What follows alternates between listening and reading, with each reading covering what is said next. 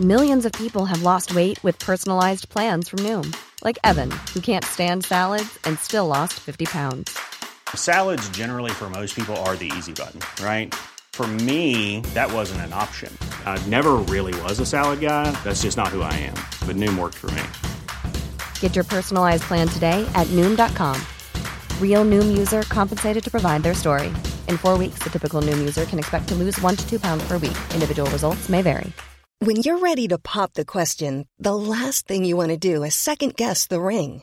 At Bluenile.com, you can design a one of a kind ring with the ease and convenience of shopping online. Choose your diamond and setting. When you find the one, you'll get it delivered right to your door. Go to Bluenile.com and use promo code LISTEN to get $50 off your purchase of $500 or more. That's code LISTEN at Bluenile.com for $50 off your purchase. Bluenile.com code LISTEN. Even when we're on a budget, we still deserve nice things.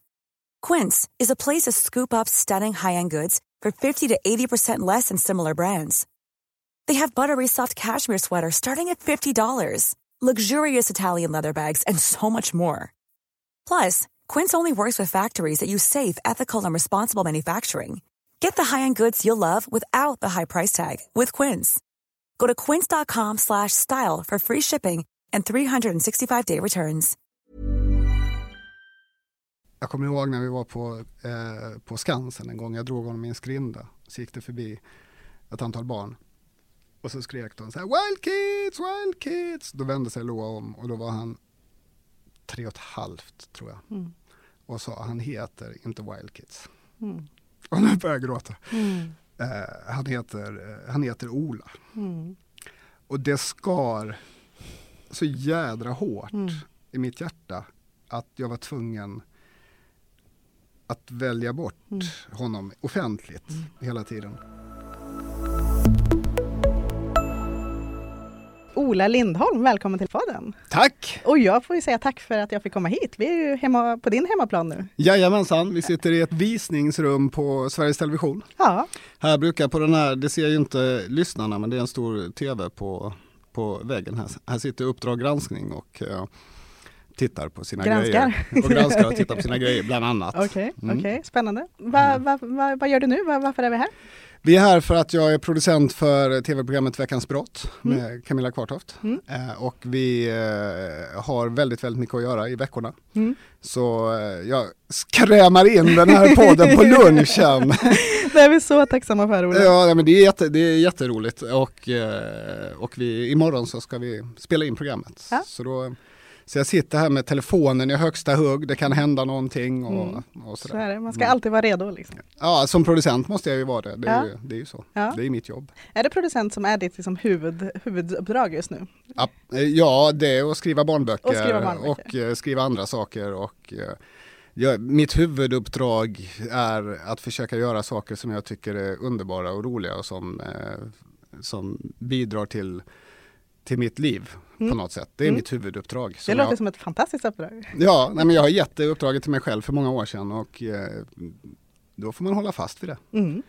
Och just, ja. Mm. nej, och just nu gör jag, gör jag det här och Mm. eh, skriver. Och sådär. Och du är också pappa?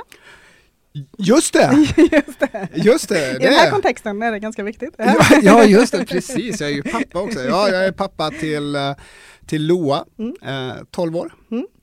Snart 13. Ja. Det vet några av er där ute ska ni är. äntra tonårslivet. Jajamensan. Jajamensan. Härligt. Ja. Och, och ni har ju valt att, eh, för ni har ju valt att inte bosätta er i Stockholm. Ja, vi bodde i Stockholm i många år fram till Loa var fem år ungefär. Mm. Eh, och jag och min sambo vi jobbade oerhört mycket. Mm. Och eh, jag kände, och vi kände att, eh, att eh, det viktigaste i vårt liv liksom hamnade lite på efterkälken. Mm. Eh, och då tog vi beslutet att vi skulle vara där varje morgon och varje eftermiddag Mm. tills han inte behöver det längre. Mm. Och det har vi varit. Mm. Jag vill inte vara den människan som, som ligger på min dödsbädd och ångrar att jag inte var mer med barnen, Nej. eller barnet i det här eh, fallet. Och det kommer jag inte göra. Nej. Den grejen kommer jag inte ångra. Vet du att det är nummer ett? Det kanske är därför du har eh, Absolut, researchat. och, jag, och jag, förs- jag förstår att det är nummer ett och det är säkert framförallt för män. Mm. eh, i tidigare generationer Mm. som, eh, som missade. Mm. Eh, nu är jag ju lyckligt lottad och är liksom född in i en generation där, där saker och ting ser lite annorlunda ut. Mm.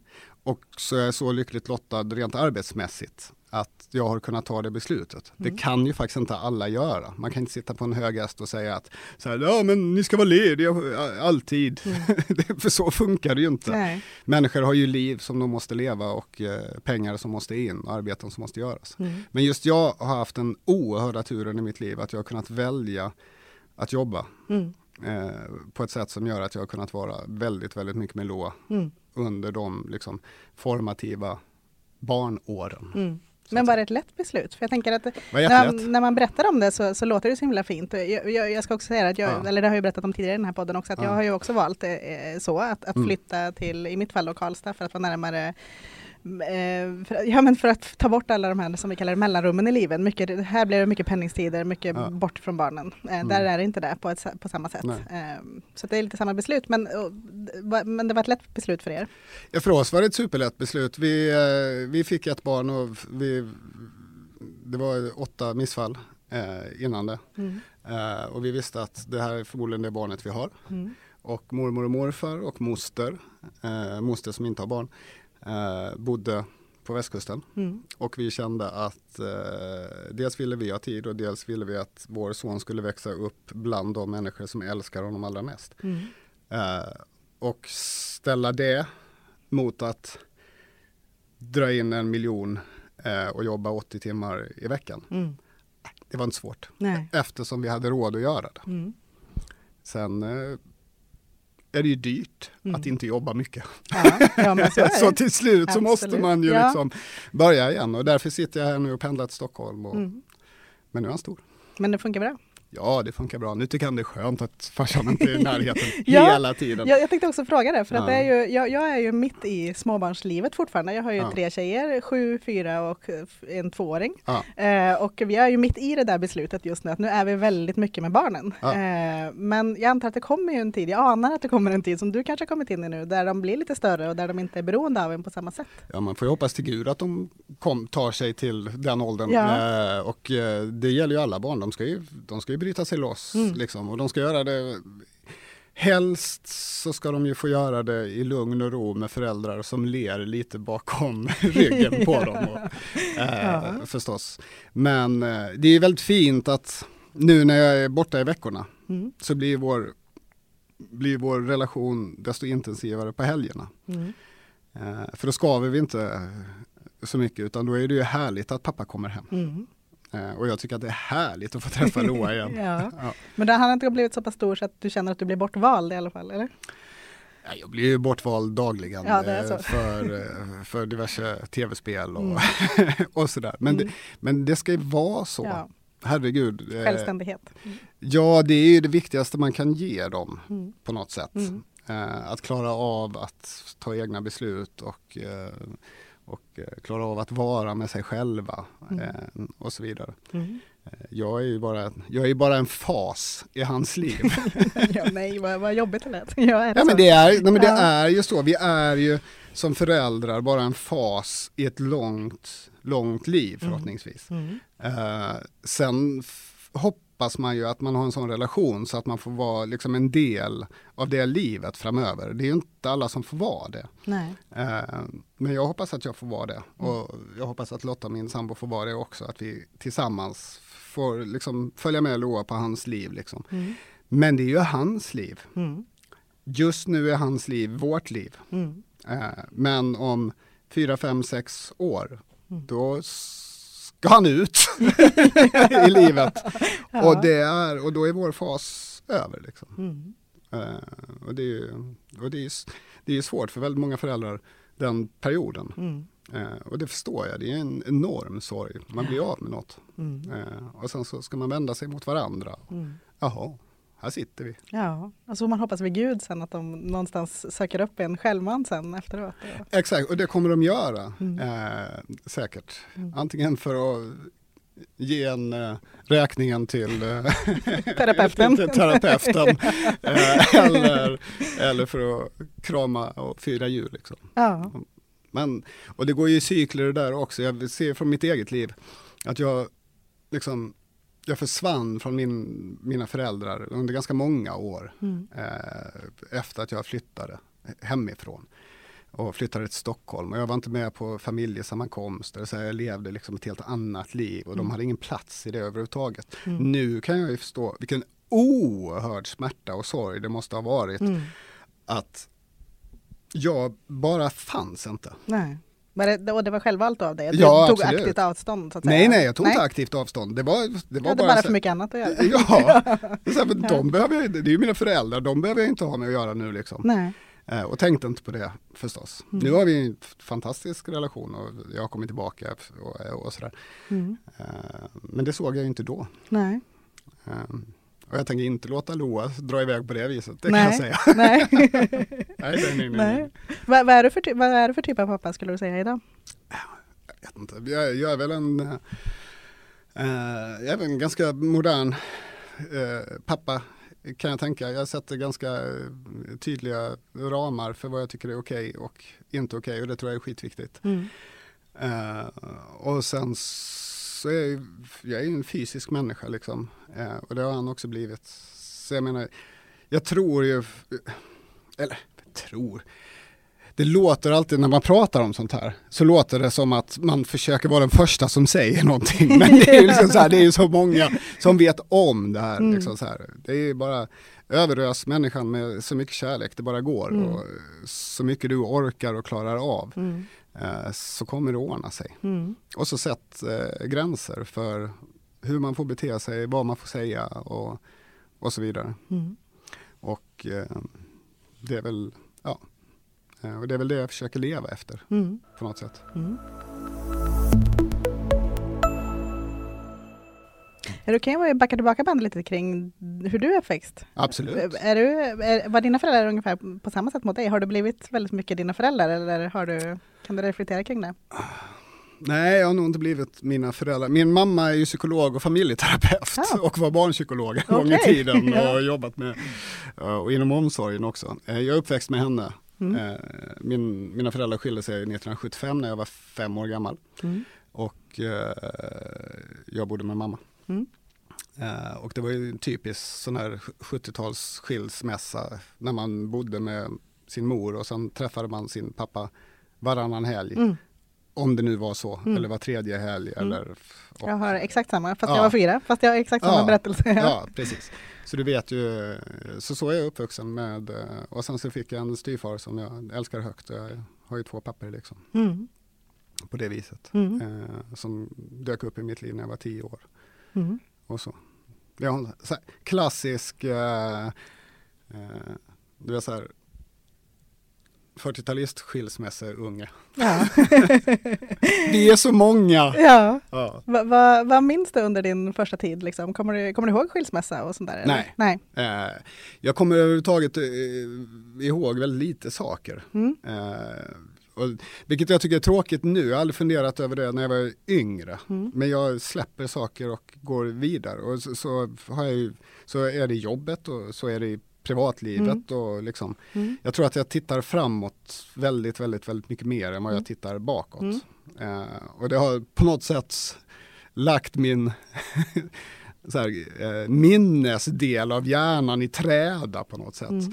Eh, eller om jag helt enkelt bara blockerar saker som jag inte vill eh, tänka på. Det låter sunt ändå kan jag tycka. Ja, sunt men det är också lite tråkigt för det eh, kan jag känna för det är roligt. Det är så många människor som kommer ihåg så mycket. Mm. Och så sitter de och pratar om det de kommer ihåg och så sitter jag där och jag kommer inte ihåg något.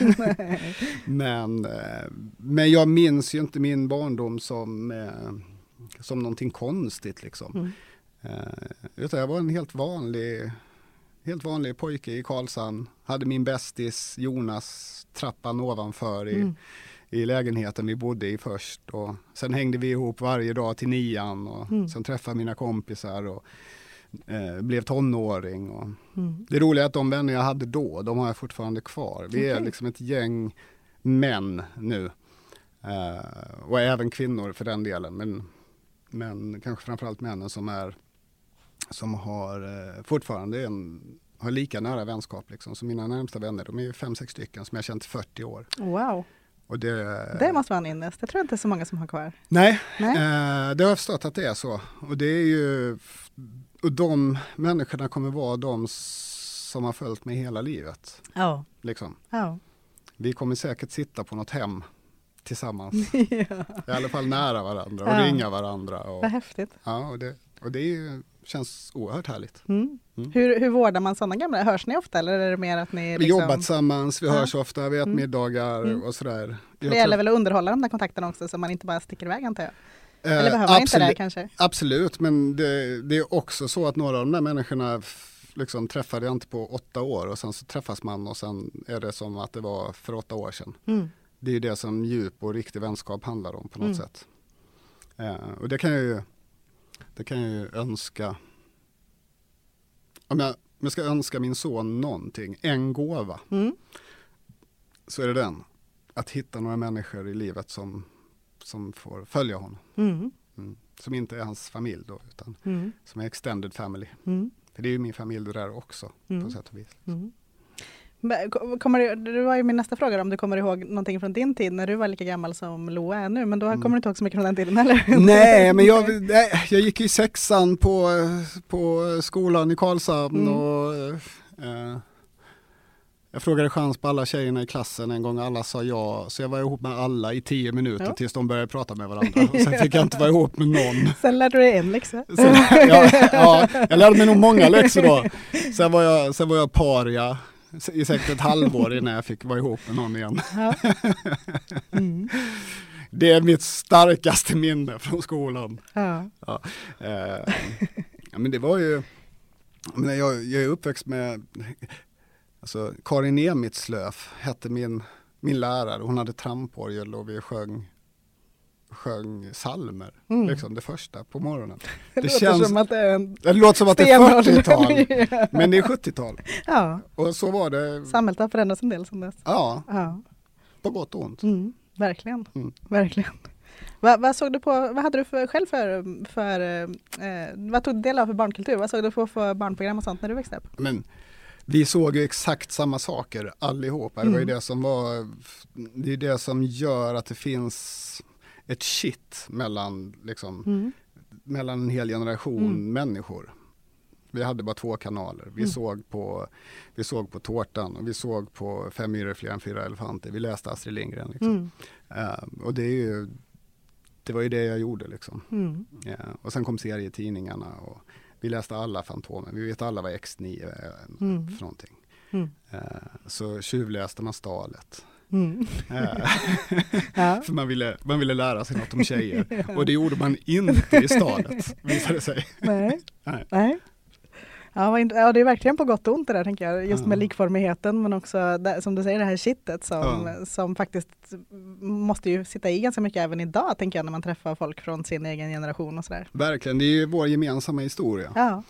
Eh, som, som binder samman. Vi har en förståelse för varandras erfarenheter på ett helt annat sätt än vad, än vad dagens barn Mm. kommer ha. Mm.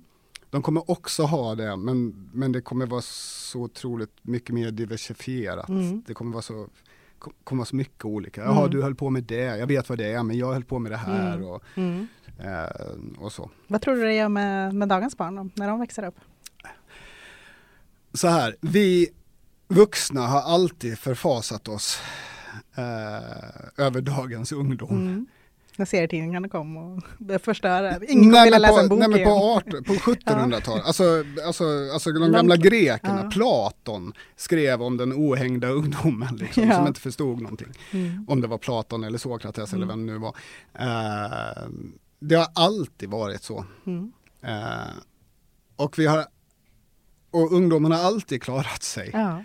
Och varför skulle de inte göra det nu? Mm. Det är klart att jag är orolig, pre- precis som alla andra är oroliga över liksom digitaliseringen och vad det gör med barnen Mm. och, och, och skärmarna och, liksom, och deras sätt att umgås som inte vi riktigt förstår. Nu sitter jag i en position att jag, liksom, jag jobbar med media, jag, jobbar liksom, jag är inne i den där världen Mm. liksom, lite grann. Men inte på deras sätt Nej. alls. Eh, men de kommer fixa det. Mm. Eh, och det är ju tyvärr så att det finns en viss kategori barn som alltid offras. Mm. Oavsett, de har alltid gjort det. Eh, som alltid faller åt sidan och som inte hänger med eller som eh, och, det, och det kommer inte förändras. Men på det stora hela, den här generationen kommer klara sig fint. Eh, jag tycker att det är så oerhört fascinerande vilka kunskapsnivåer de har. Mm. För det är på ett helt annat sätt. Mm. Eh, och den tillgång till information de har är på ett helt annat sätt. Nu är min son, han, han älskar historia. Han kan så fruktansvärt mycket historia. Mm. För att det finns otroligt bra producerade grejer på Youtube Mm. eh, som folk lägger ut hela tiden. Mm. Eh, han kan saker om världen som jag inte ens hade hört talas om när jag var 12 år. Eh, eller när jag var 20 år för den delen. Mm. Eh, han lärde sig engelska själv genom att titta på Youtube. Mm. Och det är många barn som gör det idag. Liksom. Mm. Vi har ju två, de blir tvåspråkiga. Liksom. Ja, Nu har han börjat plugga spanska, sagt, sagt till dem att han får bara följa spanska Youtubers. Mm. kommer det gå bra? det bra. Det kommer inte hända. Nej, okej. Okej. Ja, och de är ute och reser också. Alltså, vi tar ju med oss våra barn på ett helt annat sätt idag. Ja, de får, se, de, får se, de får se världen Mm. och eh, inte bara genom att resa utan i sina mobiler Mm. och i sina datorer. Mm. Eh, det är helt rimligt för dem att nästan ha en relation till stora amerikanska stjärnor eller, Mm. eller eh, fotbollsspelare eller idrottsstjärnor. Liksom. Mm. Det finns en, en helt annan eh, eh, och det är häftigt och det, och det är någonting som vi liksom inte ha, hade Nej. eller har. Mm.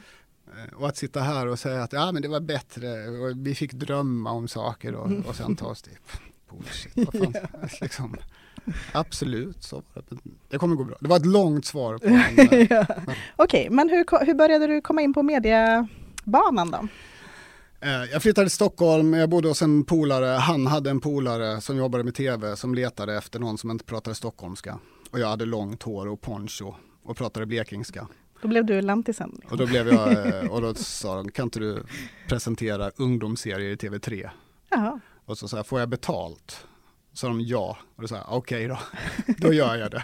Okej. Så var det. Ja. Det var ett, eh, det var ett stort bananskal. Ja. Eh, Och jag längtade inte till eh, tv överhuvudtaget. Och gör fortfarande inte på ett sätt. Nu liksom har jag jobbat med tv i 25 år och Mm. äl- älskar mediet och sådär. Men det var inte alls meningen att jag skulle hamna där. Nej. Hur gammal var du då?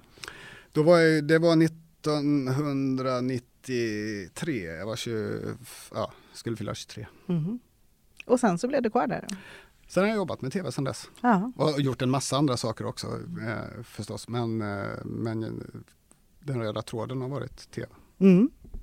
Alltså, för det känns ju som, eh, jag, jag, jag, jag är stora syster till två, till två, till två lilla systrar. Eh, som är, det är ganska långt mellan oss. Och, så att min eh, stora lilla syster är åtta år yngre och min eh, lilla lilla syster är tolv år yngre. Mm. Så hon är alltså född 94. Ja. Eh, och då känns det som att jag kommer ju ihåg dig från den tiden, alltså Myror i brallan-tiden.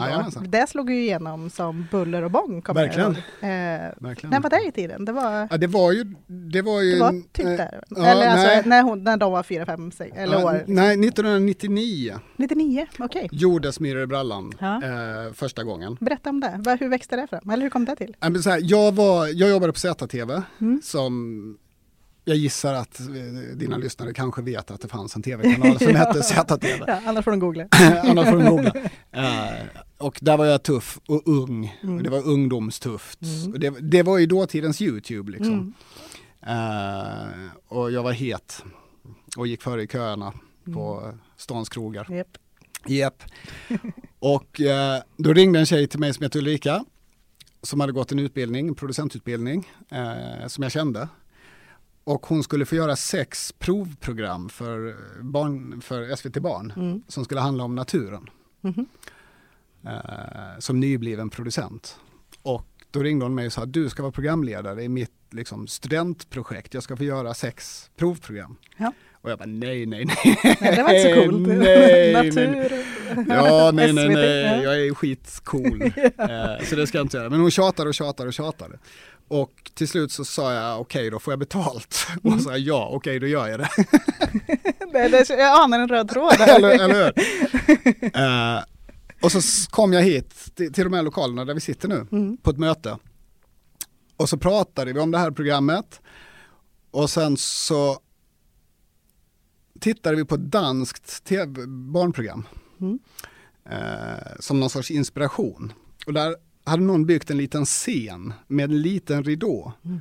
Och så drog de undan ridån och så låg det ett litet bajs där inne. Och så presenterade de det. Och då var det så här, det var något som klickade till i mitt och Ulrikas huvud. Och så kom vi på Gissa bajset. Mm. Och jag blev så exalterad. över det. det låter ju helt jättekonstigt där. Men jag var så här, jag visste, när vi kom på det, jag hade inte jobbat med barn tidigare på det viset. Mm. Men jag visste att vi skulle göra toksuccé Ja. med det här lilla. Och av någon anledning så visste jag det. Så då kände jag så här, ah, okej nu kör vi, nu gör vi det här. Och så blev jag jätteengagerad och sen så började jag jobba, började spela in det här tv-programmet. Och jag fick träffa barn i det här tv-programmet. Och jag tyckte det var jätteroligt Mm. Att prata med de där små varelserna. Och de tyckte det var jätteroligt att prata med mig. För jag gjorde visst det på något sätt som de inte var vana vid. Så vi fick en väldigt fin kontakt. Och jag bara så här, men det är ju det här jag ska göra. Ja. Herregud vad roligt det här var. Det är mycket roligare än att vara tuff Ja, och cool. ja, det är så jobbigt att vara cool. Ja, ja gud Eh, ja. Men att ha härligt med barn. Så då spelade vi in de där sex programmen och så gick de på tv och efter första så visste vi att, att wow, Mm. Eh, det här var, det bara exploderade. Mm. Det går väl fortfarande eller? I Ja, mångfald? jag Nej? vet faktiskt inte. Det, Kanske- det finns kanske något som heter minimyror eller något sånt. Det, det här har utvecklats under tid. Ja, liksom, det har hållit på länge i alla fall. Gissa Ja, ja. och allt. Jajamensan. Alltså det är ett av de, blev ju ett av de klassiska, Mm. liksom, riktigt Ja, klassiska verkligen. svenska barnprogrammen. Ja. Mm. Och det är jag oerhört stolt över. ja, det förstår jag. Mm. Men var, var det inte lite samma framgångssuccé även med Wild Kids? Alltså, det kändes ju också som något helt nytt när det kom. Verkligen. Ja, Eh, det var ju en superchansning. ja. Eh, en dyr superchansning. SVT vågade ta det beslutet. Att göra ett Robinson, Mm. men för barn. Mm. Eh, och så hade vi ju vänt på det då så att man inte röstade ut någon och sådär. Mm. Men jag minns att vi stod, jag och producenten Joel, som nu bor i Los Angeles och är eh, stor producent där. Mm. Han, eh, vi stod på bryggan, det var ett sjöflygplan som skulle flyga iväg de första barnen. Det här är 2004 på Mm. hösten, på sommaren där. Mm. Eh, och vi hade, en an, vi hade en annan helikopter i luften som tog bilder och vi hade fotografer och vi hade liksom fem ungar och vi Vart var hade ni någonstans? på Kolmården. Ja. Och så stod vi där och så flög det där planet iväg. Och så tittade vi på varandra och så bara så här, fan gör vi om de vill åka hem imorgon? ja. De skulle vara i fem veckor ute i skogen utan föräldrarna och vi hade ansvaret. Liksom. Mm. Så det var ju eh, det var en oerhörd chansning. ja.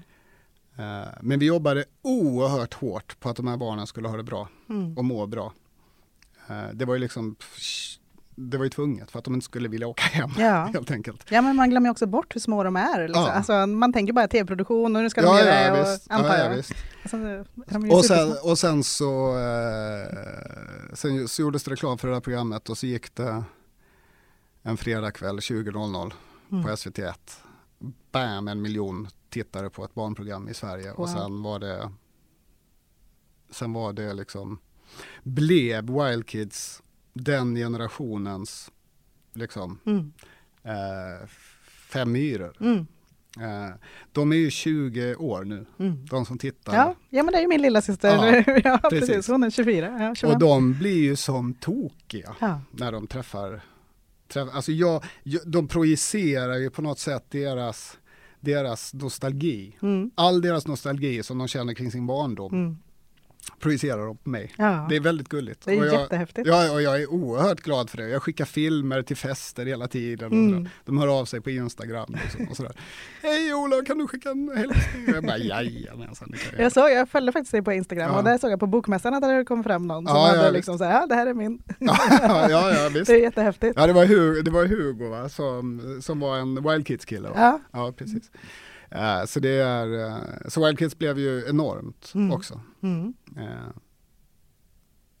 Häftigt. Mm. Det är ju, det är ju, det är som du säger det här med, alltså det är inte så himla många. Det är ju liksom samma exempel man får ta nästan. Det finns Mm. liksom ett program som slår per generation, ung-ish Ja. liksom.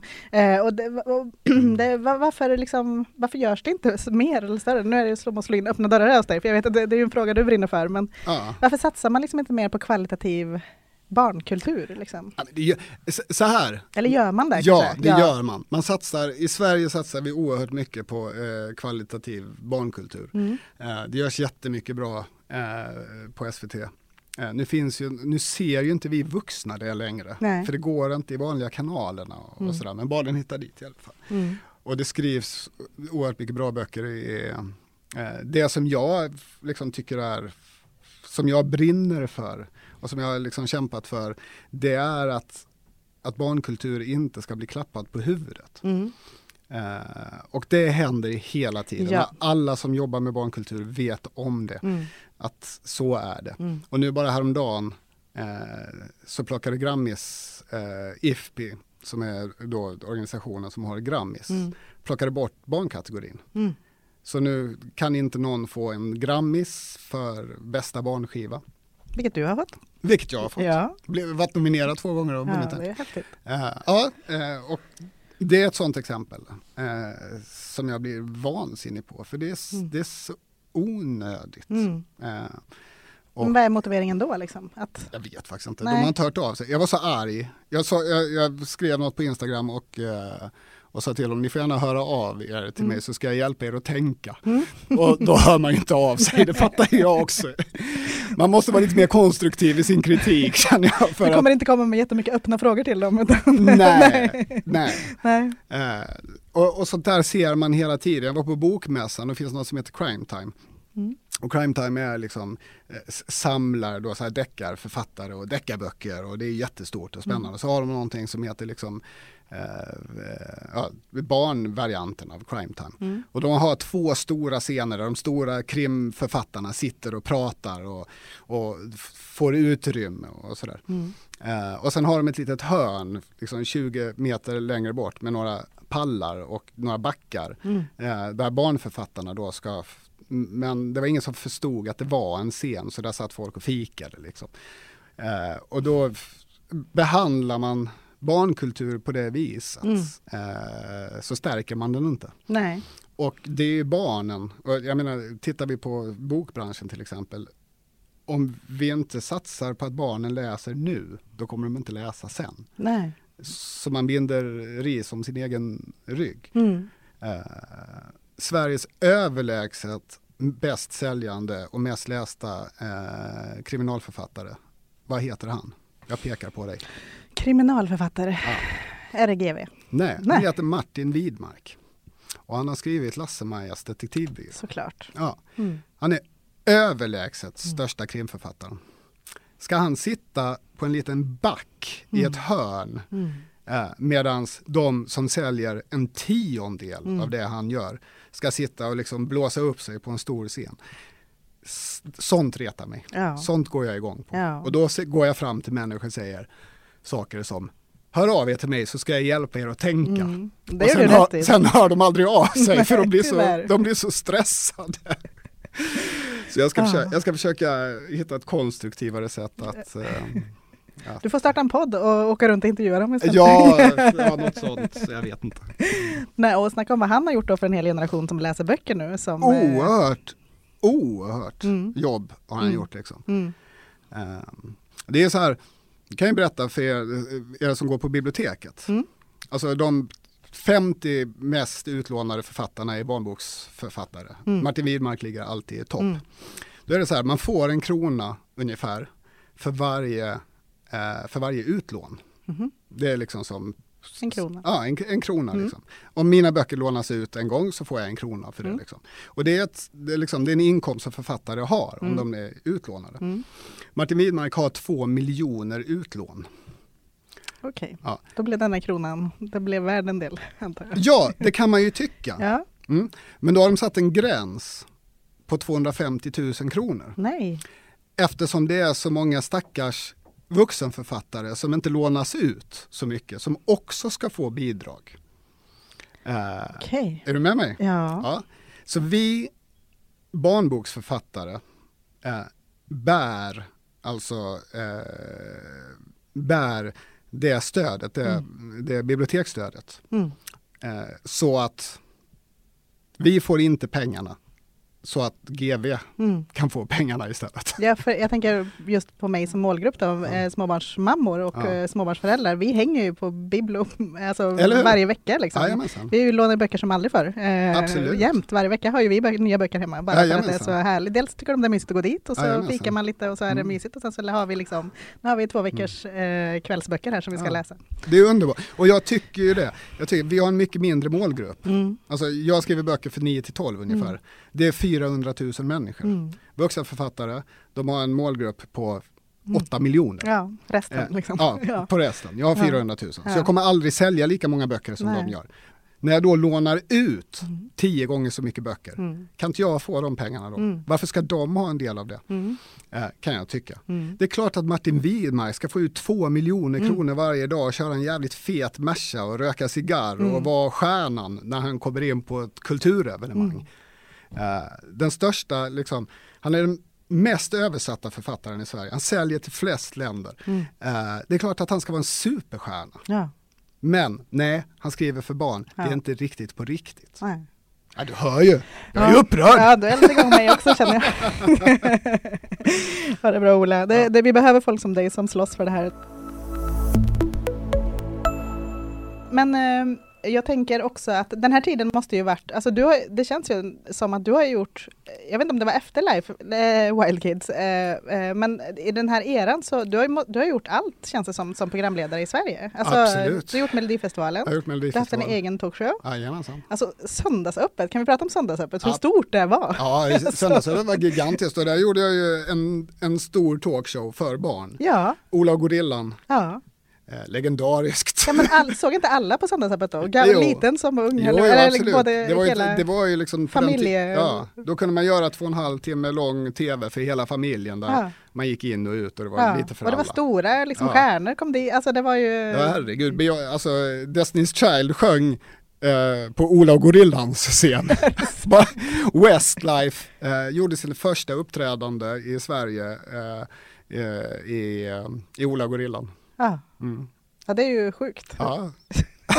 jag vet, det, det, det är helt bisarrt. Ja, men jag har gjort så fruktansvärt mycket olika saker. Ja. Det är, För, för, för sen, eh, kände du att du blev klar med det då? För sen så gick du in i tidningsvärlden istället i, och blev chefredaktör för Kamratposten. Ja, eller jag fortsatte att göra Wildkids samtidigt som jag, Okej. eh, som, jag gjorde, som jag gjorde Kamratposten. Nej men det var ju en utmaning jag inte kunde låta bli. Mm. Jag hade aldrig jobbat på en tidning. Nej. Eh, de ringde mig, vill du bli chefredaktör? Jag sa, får jag betalt? och de bara, ja. Men, alltså, Jag fick ganska bra vi betalt. startade podden med att säga pengar, välj bort pengar om ni kan. Spendera tid. Men det är kanske är därför du kan göra det nu, för att du har fått bra betalt. Exakt, Ja. Nej, men det, är, det är faktiskt så. Du, har, Mm. du har helt rätt i det. Eh, Mm. Under några år där så, liksom, så, kun, så tjänade jag väldigt mycket Mm. pengar och Mm. tjänade bra och Mm. var höginkomsttagare. Mm. Och när jag väl bestämde mig för att liksom, vi bestämde oss för att sälja ett hus som hade gått upp mycket i värde så hade vi liksom en buffert som vi kunde leva för. Vi investerade ju det i tid för vår son Precis. och i oss själva. Mm. Det var vad vi investerade våra pengar i, inte i Mm. aktier, inte i liksom vad det nu än är, liksom, utan i tid. Mm. Men var det ett lätt beslut att ta då? Att, att liksom byta, inte byta bransch helt, men ändå en, göra någonting helt annat? Ja, det var ju superlätt. Ja. Eh, jag, fick, jag fick en enorm utmaning. Eh, chefen för Bonnier Magazines eh, satte sig ner med mig och så tittade hon mig i ögonen och så sa hon Kamratposten gick med 40 000 kronor i vinst förra året. Vi driver inte tidningar eh, som går med förlust. De läggs ner. Okej. Det här är alltså världens äldsta barntidning. Mm. Så hon tittar på mig och så säger hon, ditt jobb är att rädda tidningen. Det går ju inte att det går inte att säga nej till en sån utmaning. Nej. Nej, inte om man är lite utman eller gillar utmaningar. Nej. Ja, eh, och så gjorde vi det. Mm. Inte jag, utan redaktionen tillsammans med mig eh, gjorde ett hästjobb skulle Mm. jag säga. Eh, och så kom jag in då som hela Sveriges pappa, Mm. vilket jag var då. Mm. eh, med det namnet Mm. och gav tidningen en skjuts. Mm. Eh, och jag fick utrymme att prata om det. Mm. Eh, som kanske Kamratposten inte hade fått tidigare. Så då fick den en boost. Mm. Och, fick en plattform liksom. och fick en plattform. Lite lampor. och, eh, precis, och vi startade strålkastare på sig. Ja, och vi startade en webbsida och så vidare och Mm. ett community och, och sådär. Och vi fick priser och det, liksom, Mm. det blev bass liksom, kring det. Mm. Och eh, sen, nu har jag ju slutat sedan många år men, de, eh, men det är ju fortfarande en av de tidningar inom Bonnier som drar in mest pengar. Det är bra. Inga annonser, Nej. Inte ute i butik, bara prenumerationer. Mm. Det är fantastiskt, de gör ett hästjobb och liksom en fullständigt unik tidning i världen. Mm.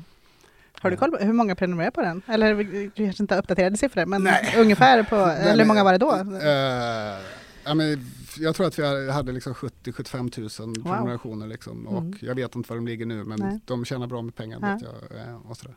Det finns en, finns en kvinna på Kamratposten som har jobbat i många, många år eh, med allt där. Hon är redaktionschef nu, hon heter Katarina Kyck. Mm. Som borde få varenda pris Mm. som finns.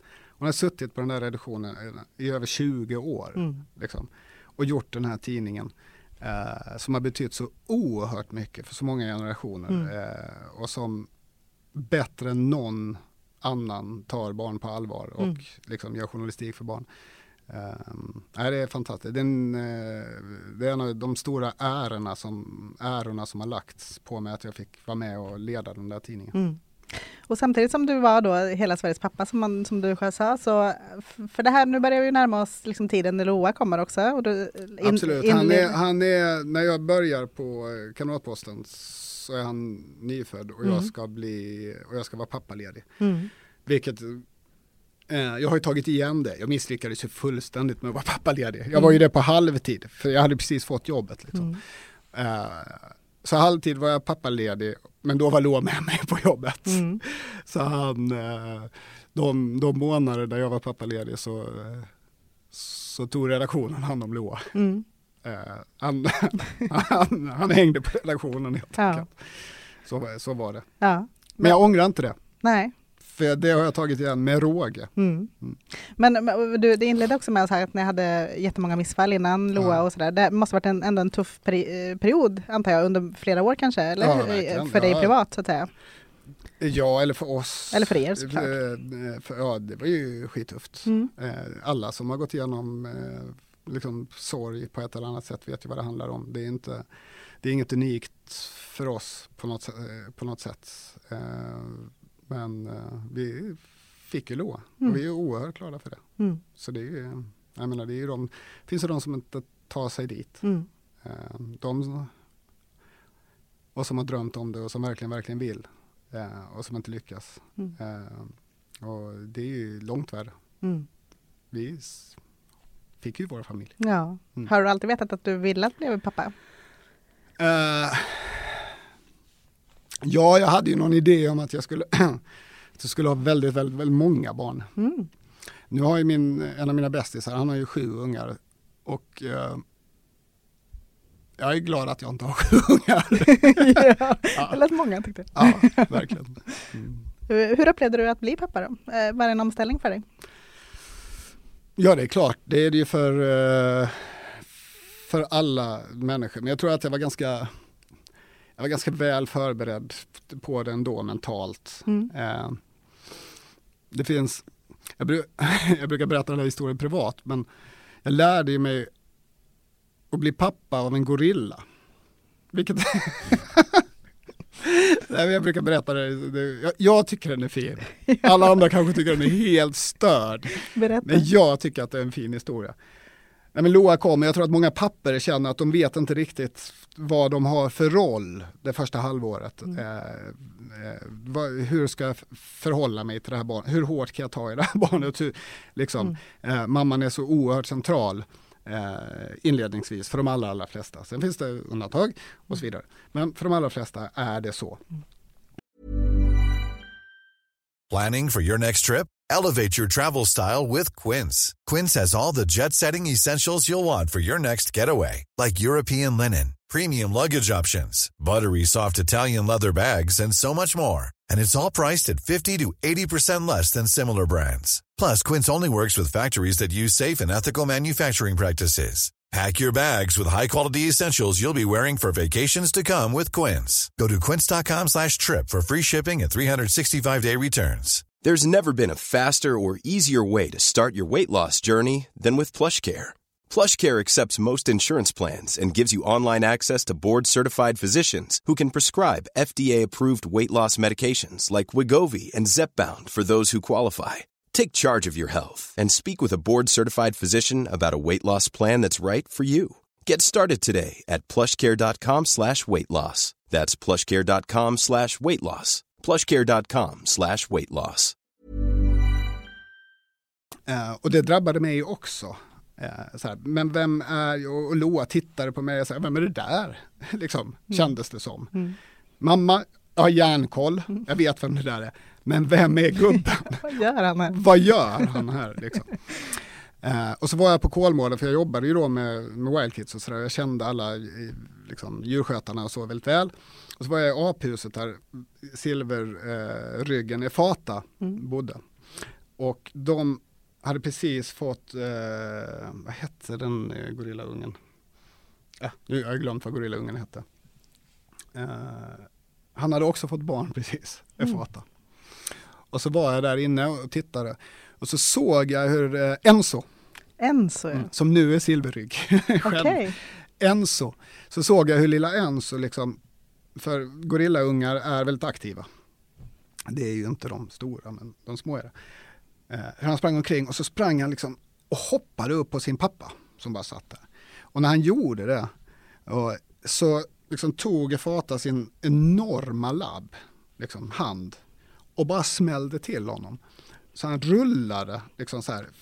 Lite som en, han så här, flög. Baloo och Mowgli. Ja, precis, ja, exakt så. Och han bara rullade iväg. Och jag bara, oh jäklar! Och så ställde sig han så upp och man såg hur lycklig han var i ögonen. Och så sprang han tillbaka och så hoppade han upp och Fata smällde till honom. Och han rullade iväg och så bara, åh, det här är det bästa som finns. För han klarar ju de krafterna förstås. Och så stod jag och tittade på det där och jag bara, jaha. Ah. Så vi åkte hem. Fasar jag för vad som ska komma. Absolut. I mean, vi åkte hem till huset Lidingö. Och så låg, vi hade en stor dubbelsäng, sådär, och så låg, låg, han var ju liksom ett halv, eh, åtta månader, ett halvår liksom, eller vad annat kan ha varit, så låg han liksom på sängen där. Uh, mitt på. Och så tänkte jag, ah fan jag kör. Så jag tog av mig på, jag tog av mig liksom, på överkroppen. Och så hoppade jag upp i sängen och så ställde jag mig som en fata. Och så tog jag tag i Loa, så här, ganska hårt, inte kläm, men liksom så här, på ett annat sätt än vad jag gjort tidigare. Och så rullade jag honom. Det så här, han rullade i ett varv liksom. Och det var någonting som bara tändes i hans ögon där. Och det var bara ah! Och jag såg he- hela ansiktet lyste upp. Så då gjorde jag det igen liksom. Och så, så höll vi på där i tio minuter. Jag bara rullade hårdare och hårdare och han bara, han bara skrek av lycka. Och så var det så här, aha, det var det du var till för. Du är min pappa, varför har du inte sagt det? Och Det var en sån otroligt tydlig stund. Och du hör, jag ser ju på dig, du tittar på mig som jag är galen. Nej, fantastiskt. Ja, Ja. men det var, men då lärde jag mig liksom att, ja men, vara fysisk liksom. Mm. Och vara där med all din kraft som jag har på ett annat sätt än vad Lotta hade. Liksom. Mm. Det är olika krafter vi har som vi kan erbjuda våra barn. Eh, och Loa älskade det liksom. Och vi har ända tills han blev lite för stor ägnat oss eh, åt en lek som heter Rida tjuren. Där vi, liksom, vi har bara överkroppen, så hänger han på min rygg. Jag står på alla fyra, så hänger han på ryggen och försöker, och så ska jag skaka av honom. Okej. Eh, och han håller fast så hårt, så hårt, så hårt, så hårt. Liksom.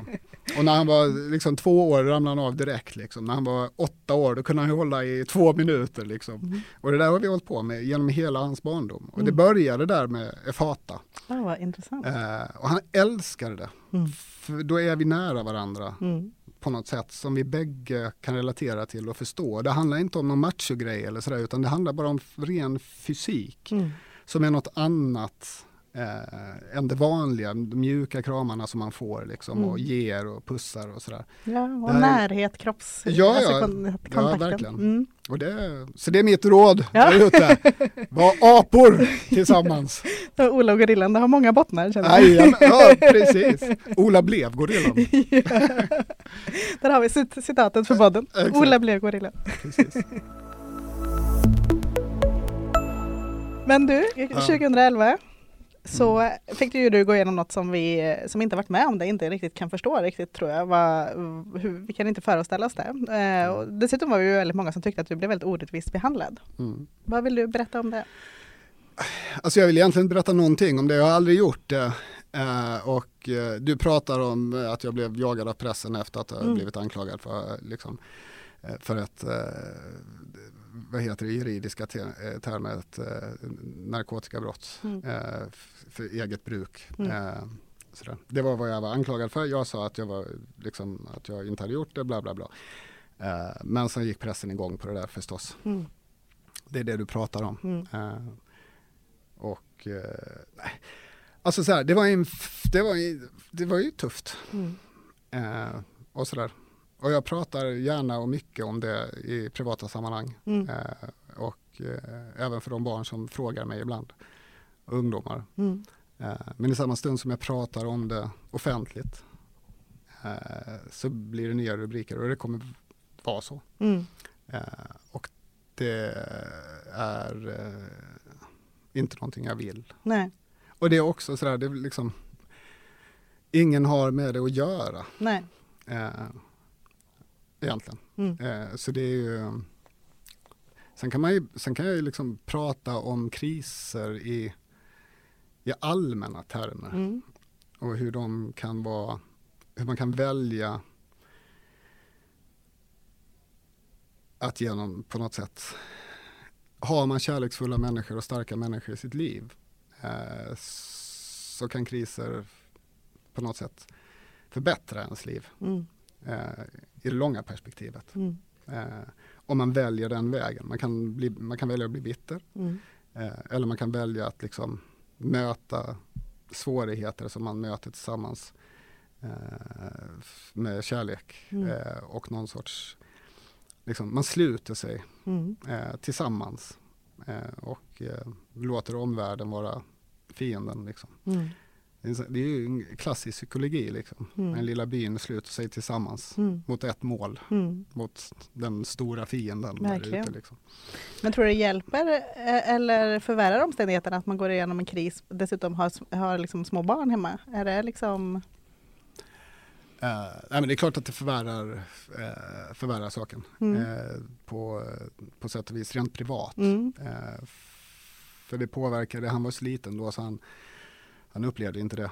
Eh, eller han upplevde ju att mamma och pappa inte mådde bra Mm. förstås. Mm. Men in, i, i övrigt inte så mycket. Nej. Eh, det fanns ju fantastisk liksom, dagispersonal och det fanns Mm. liksom så här.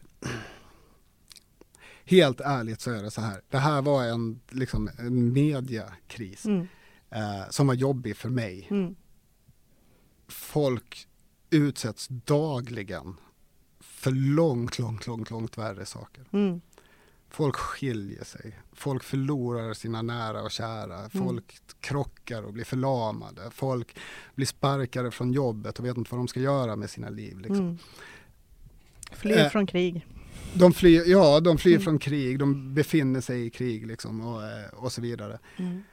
Eh, I det perspektivet så känner jag att, liksom, att snacka om det här Mm. liksom, eh, är, är nästan respektlöst. Mm. Liksom, jag vill inte bygga det till att det här gör mig till någonting speciellt, för det gör inte det. Nej. Eh, människor, som, människor som går igenom kriser vet vad det gör med dem. Mm.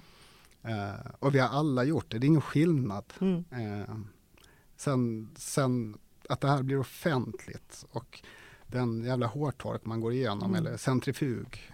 Eh, det är en erfarenhet som, som jag har och som gör mig som jag delar med ganska få människor. Mm.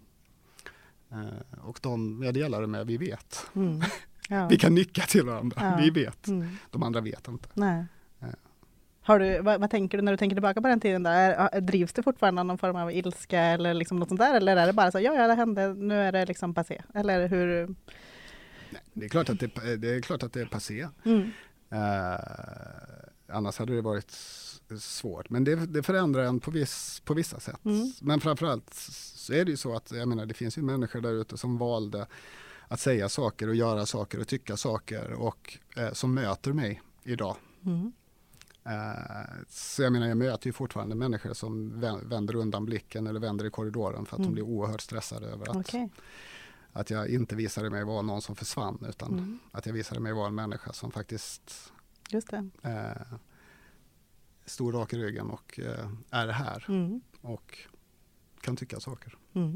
Mm. För sånt antar jag att man kommer, det, det, man måste bli väldigt känslig för det. De som faktiskt backar upp en och som visar sin kärlek i sådana situationer Verkligen. och sådana som inte alls gör det. Utan Ja, verkligen. det Men vänner, vänner backar en liksom och, och sen finns det människor som vill tjäna pengar mm. eller tycka saker. Och liksom så här. Ja. Mm.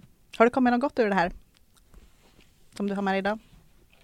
Eller var det bara en tuff period som du gick igenom? Så här, all, allting som inte knäcker en gör en starkare. Really? man, blir, man blir så jävla trött på sig själv när man säger klyschor. Men det är ju, Ja. men det är ju på sätt och vis sant. Mm. Det ska väldigt, väldigt mycket till för att rubba mig då. Mm.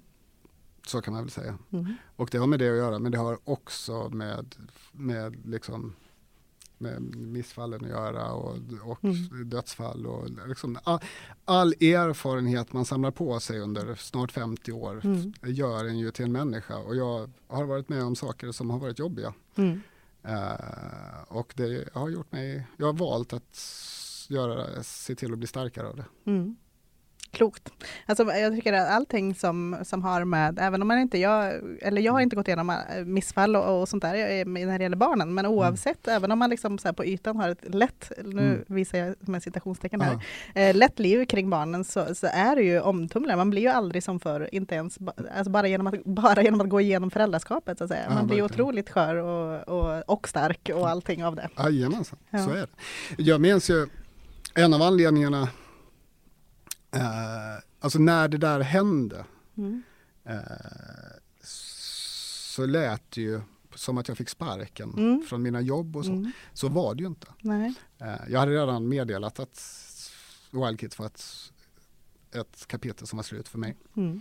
Eh, Bonnier sa att hur vill du göra, vi backar dig hur du än Mm. gör med Kamratposten. Mm. Jag sa jag vill sluta. Mm.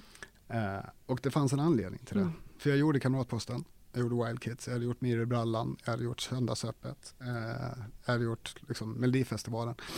Eh, varenda unga i Sverige visste vem jag var. Mm. Eh, och det växte Loa upp i.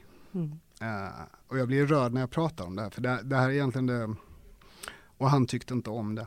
Mm. Han förstod ju inte det. Nej. Han var ett litet barn, han var tre, fyra år. Mm. eh, tre, fyra, fem år.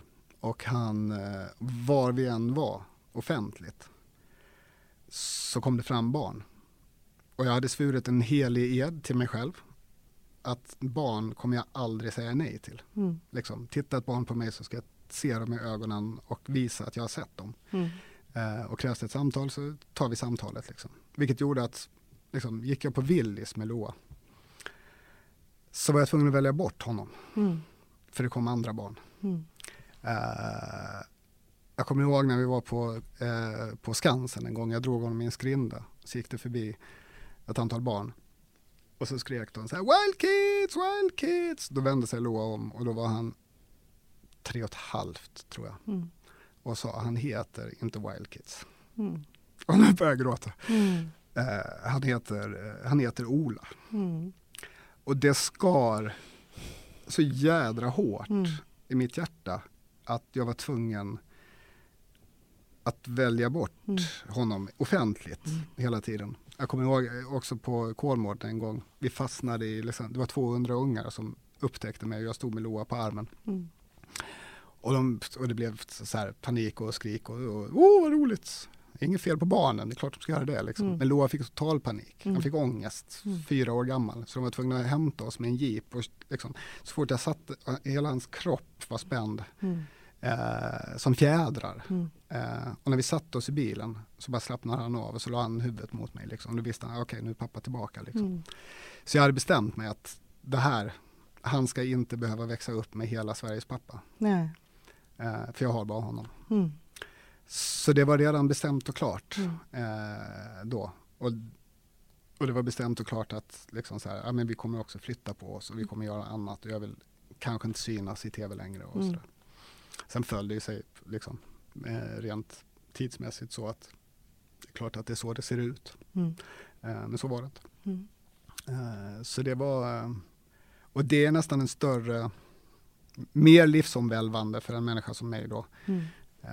att se min son må så dåligt Mm. över att vara med mig Mm. i det offentliga rummet. Mm.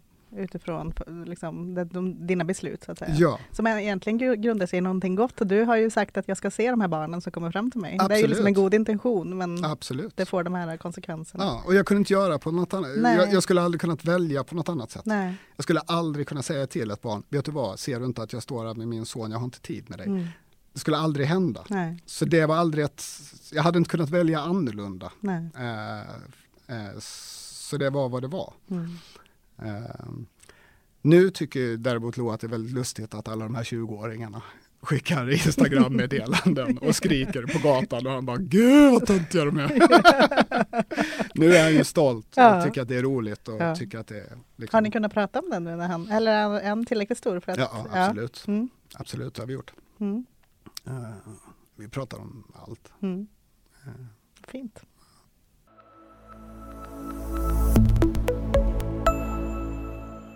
Du är också aktuell med några böcker. Kan vi inte berätta bara sista, avsluta med dem? Jo, absolut, jag Ja. gärna. Eh, jag och min goda vän Johan Lindqvist, eh, som också är en tv-producent, Mm.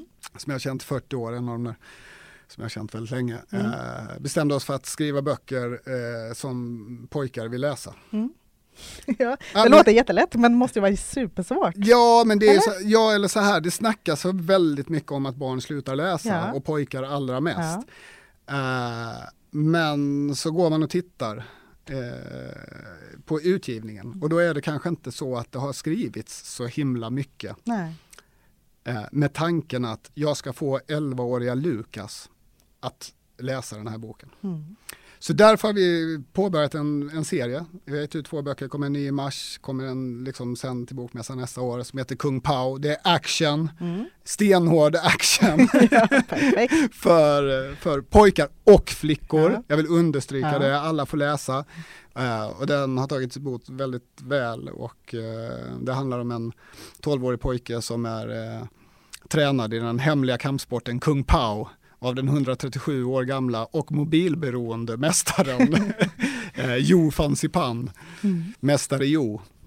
Eh, och de slåss mot världens värsta skurkar tillsammans med datageniet Aisha som eh, sitter vid en stor dator, hon sitter i rullstol och sitter på huvudkvarteret och kan hacka sig in i vad som helst i hela världen. Coolt. Ja, du hör ju. Ja. Det är ju oerhört spännande, oerhört bra. Ja. Ja. Och det är flera, flera delar? Ja, det är, det är separata historier liksom. Eh, De är avslutade. Det kommer ju bli, vi har sagt mm, mm, färre än 20 böcker är ett fiasko.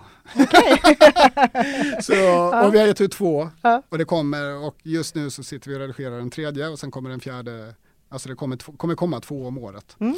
Så vad blir det, tio år då Ja. ska jag hålla på med det här Mm. för att få ut 20 stycken. Mm.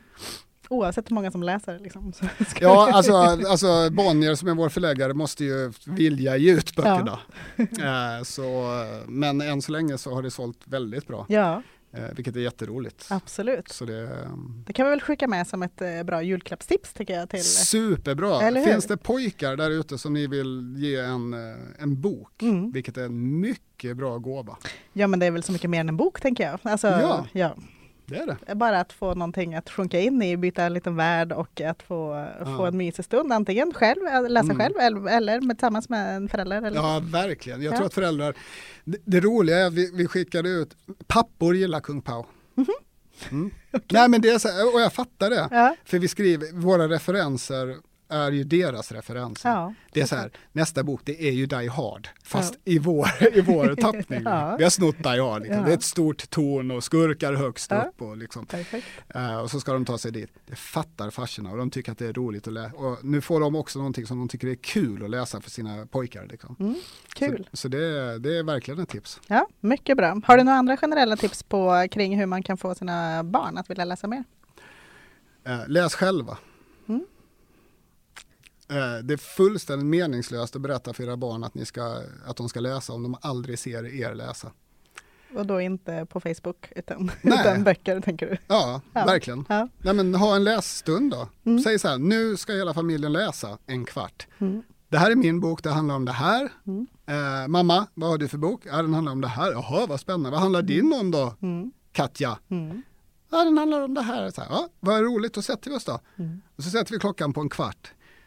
Jag lovar er, när ni har gjort det två gånger så kommer ni läsa förbi den där kvarten. Mm. Eh, och barnen kommer liksom, liksom, om de har rätt bok eh, så kommer de läsa på. Men ni måste göra det. Annars är det kört. Otroligt bra tips, det ska jag plocka med mig. Mm. Eh, de två sista frågorna då, Ola. Eh, Yes. har du någon, eh, något tips eller råd till andra som ska äntra föräldraskapsvärlden just nu? Har du några klokheter? Eh, ja, alltså en byrålåda går precis lika bra som en skitdyr barnsäng de första månaderna. Ja. Det är inga, inga problem. Så här, tagga ner, ni behöver inte köpa den dyraste barnvagnen. Folk har gjort det här i många, många, många tusen år. Mm. Det ni behöver göra det är att se till så att de får i sig mat och en massa, massa kramar och pussar. Och en del rullningar. Ja, ja och lite rullningar och lite, och lite ap-action. Men det kan, ni ta, det kan ni ta efter ett halvår eller sådär. Liksom. ja, inte för tidigt. Nej, inte, nej, rulla inte nyfödda, det blir, det blir fel. Eh, men så här, försök slappna av i föräldraskapet. Mm. Eh, ni, man måste inte ha en 20 000 kronors bugaboo. Nej. Eh, det går bra att köpa på Blocket. Även om de är krockade. Jag vet, du vet så här, så här, skit i det. Ungen ska från liksom, punkt A till punkt B. Köp någonting som funkar för er. Mm. Eh, eller ta er stora systers gamla vagn från liksom, 2003 Mm. som hon hade sina ungar i. Mm. Det funkar. Eh, så slappna av, pussar, kramar och eh, spara pengarna Mm. till eh, att vara lite lediga när Precis. barnen är 9 och 10 år. Lite mer kvalitetstid med, under ja. tiden de är små. Jajamensan. Vad, vad skulle, du- eh, nu kom, eh, jag vill fråga dig också, men, Ja. men vad skulle du säga att det, liksom, vad är outputen på? Märker du det? Att det, det här har vi, nu har vi satsat några år här på att vara nära i Loas liv här och mycket. Är det liksom det som ger er att, som du sa, vi pratar om allt och alltså tror att det, Outputen är ju att jag, för mig då, Mm. outputen är ju att jag har mått oerhört bra av det. Mm. Hur det har påverkat Loa, det får ju terapeuterna och historikerna. Vi vet, jag vet ju inte vem, eller jag vet ju exakt vem han är Mm. och vem han eventuellt kommer bli. Men om han hade blivit exakt samma människa, även om jag hade jobbat 70 timmar i veckan, Mm. eh, det, det kanske han hade blivit. Eh, men jag kommer inte ångra mig och jag har mått väldigt bra av det. Mm. Eh, och mår jag bra så finns det en större rimlighet i att mitt eh, barn mår bra. Mm. Och att jag liksom har ork och tid och kraft att hjälpa honom med de liksom, svårigheter som dyker upp i hans liv. mm. Klok, du är klok som en bok. Sista frågan Ola, vem skulle du vilja höra prata om sitt föräldraskap? Oj! Jättespännande fråga. Mm. Någon som inte har fått barn Mm. och valt bort det. Mm. Life without kids. Mm. Vad tror de? Någon som har tänkt igenom Ja, det. det är några som har gått ut med och sagt Ja. aktivt att de inte vill. Ja. Ja, det tror jag. Det kanske inte blir en sån jättelångt avsnitt. Nej. Men det blir Men det nog väl väldigt, intressant. väldigt intressant. Mm. För jag tänker också att det är det, är det, det finns ett stigma kring det Mm. som inte borde finnas. Mm. Eh, människor måste få välja det själva utan att vi i omgivningen tycker någonting om det. Mm. Eh, och ni kanske skulle kunna bidra till den eh, förståelsen Mm. genom att hitta en sån människa som är eh, eh, som är, Frivilligt behandlas, tror jag Ja. de kallar sig. ja, Ja. precis. Mm. Ola Lindholm, tusen tack för att du ville vara med i podden. Stort tack, det var jättekul. Ja. Är en gorilla. En stor stark gorilla. En jättegorilla. En supertung kung gorilla. Jag kan bryta sönder träd. Och jag kan slå på mitt bröst. Men alla är så rädda att jag får ingen tröst när jag är ledsen. När jag är blå, blå, blå, blå, blå.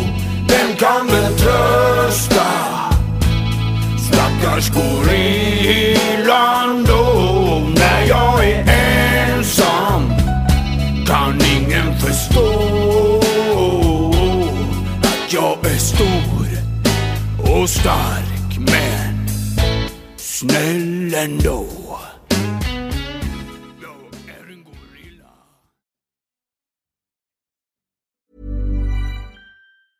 Even on a budget, quality is non-negotiable. That's why Quince is the place to score high-end essentials at 50 to 80% less than similar brands. Get your hands on buttery soft cashmere sweaters from just 60 bucks, Italian leather jackets, and so much more. And the best part about Quince, they exclusively partner with factories committed to safe, ethical, and responsible manufacturing. Elevate your style without the elevated price tag with Quince. Go to quince.com/upgrade for free shipping and 365-day returns.